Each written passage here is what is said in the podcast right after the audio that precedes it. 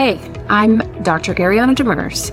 I'm an orthopedic sports medicine surgeon, and I have successfully integrated orthobiologics into my busy practice so that I can provide a continuum of care and treat patients who are in the gap. The gap is this gray area in orthopedics where standard conservative treatments have not been effective, but surgery may not be warranted. And we usually tell our patients, come back when it's worse. What? These are your patients coming to you for help. Orthobiologics is that solution that can fill the gap and help you treat your patients who are in your office looking to you for help. Orthobiologics can also be an excellent treatment for frustrating problems without good surgical outcomes. This podcast will help you create the orthobiologics business that will make you love your job again. We will focus on the value of orthobiologics, patient selection, how to talk to your patients about money, office setup, and other logistics. If this is something you've always wanted but don't know where to start, join me in the Business of Orthobiologics podcast. Hi there. Welcome to the bonus orthobiologic consent guidelines. So, creating a consent form for orthobiologic treatments and educating your patients on this complex nature of these procedures is crucial for ensuring that they have the necessary information to make an informed decision. We will discuss physician's responsibilities, recommendations for items to include in the consent form, and the best ways to educate your patients effectively and compliantly. I will also provide a couple of examples of scripts that could be used to talk to your patients. So, first off, I wanted to include physician responsibilities. So, informed consent. So, when, we're talking about uh, this complex treatment, physicians should obtain consent from the patient, explaining that this is off label use, evaluating and discussing potential benefits, risks, and available alternatives it's essential to disclose any potential risks or side effect associated with, with biologics therapies. And this helps patients make informed decisions and demonstrates a commitment trans- to transparency. Also, we need to clearly state the limitations. You should provide a clear and accurate information about the limitations and potential risks associated with orthobiologics, including PRP and cellular therapies. It's crucial to emphasize that the outcomes may vary for individual patients and that all conditions may not be suitable for orthobiologic treatments. You must use evidence based information and ensure that any orthobiologic information that's presented is supported by credible scientific research and clinical studies. You can do this in the form of a bibliography or um, on your website, and you can reference that. And then referencing peer reviewed publications and reputable sources help establish the credibility of this information shared. So, for documentations, physicians should document the rationale for off label use in the patient's medical record, including the reason for choosing this approach and any discussions with the patients. So, when it comes to off label use, uh, times when physicians are using off label devices or um, off label medications, make sure that you're documenting medical judgment. So, physicians can use any approved desi- device or medication off label if they believe, based on their medical judgment and expertise, that is the best course of treatment for a particular patient's condition. Additionally, I would like to recommend that you document lack of approved alternatives. So, off label use may be considered when there's no approved alternatives available for a specific condition or patient population. When you're using things off label, make sure that you're monitoring the patient's response to the off label treatment and adjust the treatment plan as necessary. And then obviously stay current about the latest clinical evidence and guidelines related to the off label use to ensure that the decisions are based on the most up to date information. So, patient education should include a clear explanation and, and thoroughly discuss why you are recommending an off label use of a medication or device.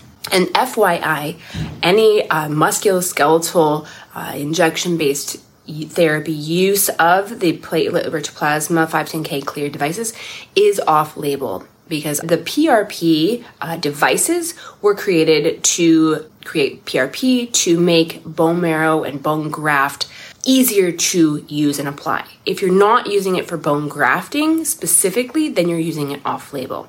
So make sure that you document the uh, potential risks and benefits and alternative options, including treatments uh, that are uh, FDA approved, and explain why the off label use is being considered the best course of action.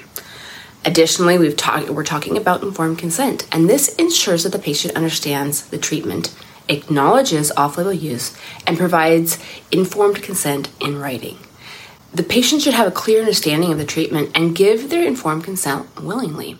So, to effectively and compliantly educate the patients, there's a number of steps that need to be done. And you really, this is a uh, not a one time education. This should start with the initial consultation and discuss the, the orthobiologics treatments with the patient during this meeting, explain the procedure, its purpose, and potential risks and benefits. Next, I'm going to recommend you provide written materials that explain the procedure, its potential outcomes, risks, and alternatives. These materials can serve as a reference for patients to review at home. Next, an in person discussion. So, I really, really, really recommend spending ample time to discuss the procedure with the patient, encouraging them to ask questions, addressing any other concerns they may have. And then avoid using overly technical language. Um, and so use layman's terms to explain these complex medical concepts in simple, understandable terms. A lot of times, visual aids uh, help, such as diagrams or videos, to help patients visualize this procedure and its potential impact. And then your informed decision uh, is really going to culminate in providing this information, allowing them to ask questions, and then documenting their understanding um, in the patient's record. I always recommend you to encourage a, the patients to seek a second opinion if they have doubts or concerns. And then the consent form should only be signed after the patient uh, has been able to ask all questions and they feel that they are informed and comfortable with their decision. Next, uh, follow up communication is always effective to communicate uh, before and after the procedure to address any additional concerns that may arise uh, throughout the process. And then compliance, uh, making sure your educational materials and consent forms apply with the federal regulations. Uh, and state and local regulations. So Please remember, informed consent is this ongoing process, and patients should feel empowered to make decisions based on a thorough understanding of their orthobiologics treatments. And this may change over time, and this process, this ongoing process, helps build trust and ensures patient safety. So, items to include in your orthobiologics treatments. Number one, uh, the patient information should have personal details, including name, date of birth, and appropriate contact information. It should also include uh, your name, medical license number, and contact deals, uh, details or uh, location. Next is providing a clear, a clear description of the procedure with concise description of the orthobiologic treatment, including type of orthobiologic used, i.e., platelet-rich plasma, bone marrow concentrate, microfragmented adipose, and the purpose of the treatment. When you're outlining the purpose and risks, uh, detail those potential benefits and risks associated with treatment, such as infection, uh, pain at the site of injection, allergic reaction, limited efficacy, and then also discuss alternatives. So, alternative treatment options, including no treatment at all, and then the potential risks and benefits of each alternative option. Next, the recommendation is to explain the procedure itself and how it will be performed, the anesthesia or sedation options, and any post treatment care requirements um, within the treatment. And then expected outcomes, describing exactly what the patients can reasonably expect um, regarding pain relief, improved function, or any other desirable outcomes. Please outline clearly potential complications or side effects such as pain, swelling, bruising, infection, um, increased pain, and no guarantee of efficacy. Uh, sometimes there, there is recommended uh, in the consent to clarify cost of the procedure and whether it's covered by insurance and any out of pocket expense.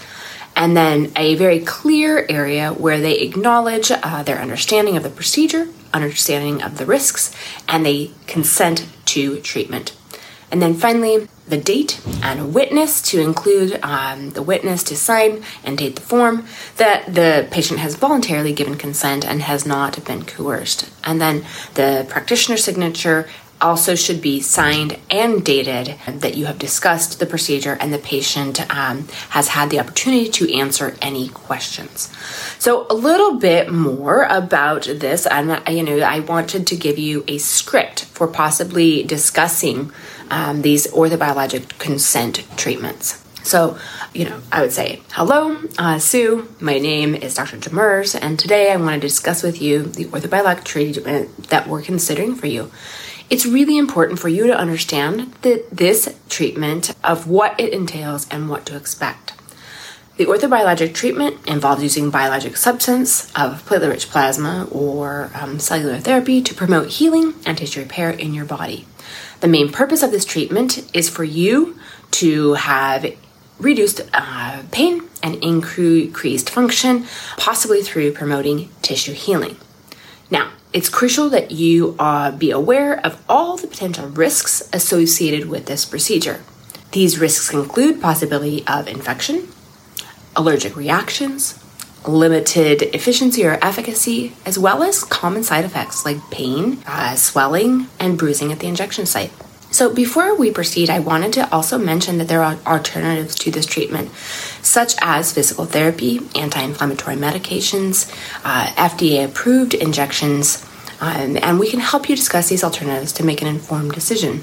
The procedure itself will involve uh, local anesthetic and under ultrasound guidance with injection based therapy under ultrasound guidance, a limited downtime of 48 hours of taking it easy, and a uh, gentle brace and range of motion, and then back to activities as you see fit. This has been the Business of Orthobiologics podcast. Thank you so much for joining us today. If you want to know more, please join us on the website and click on the free masterclass. Also, don't forget to subscribe to this podcast to get more guidance on integrating PRP in your busy practice. Bye for now.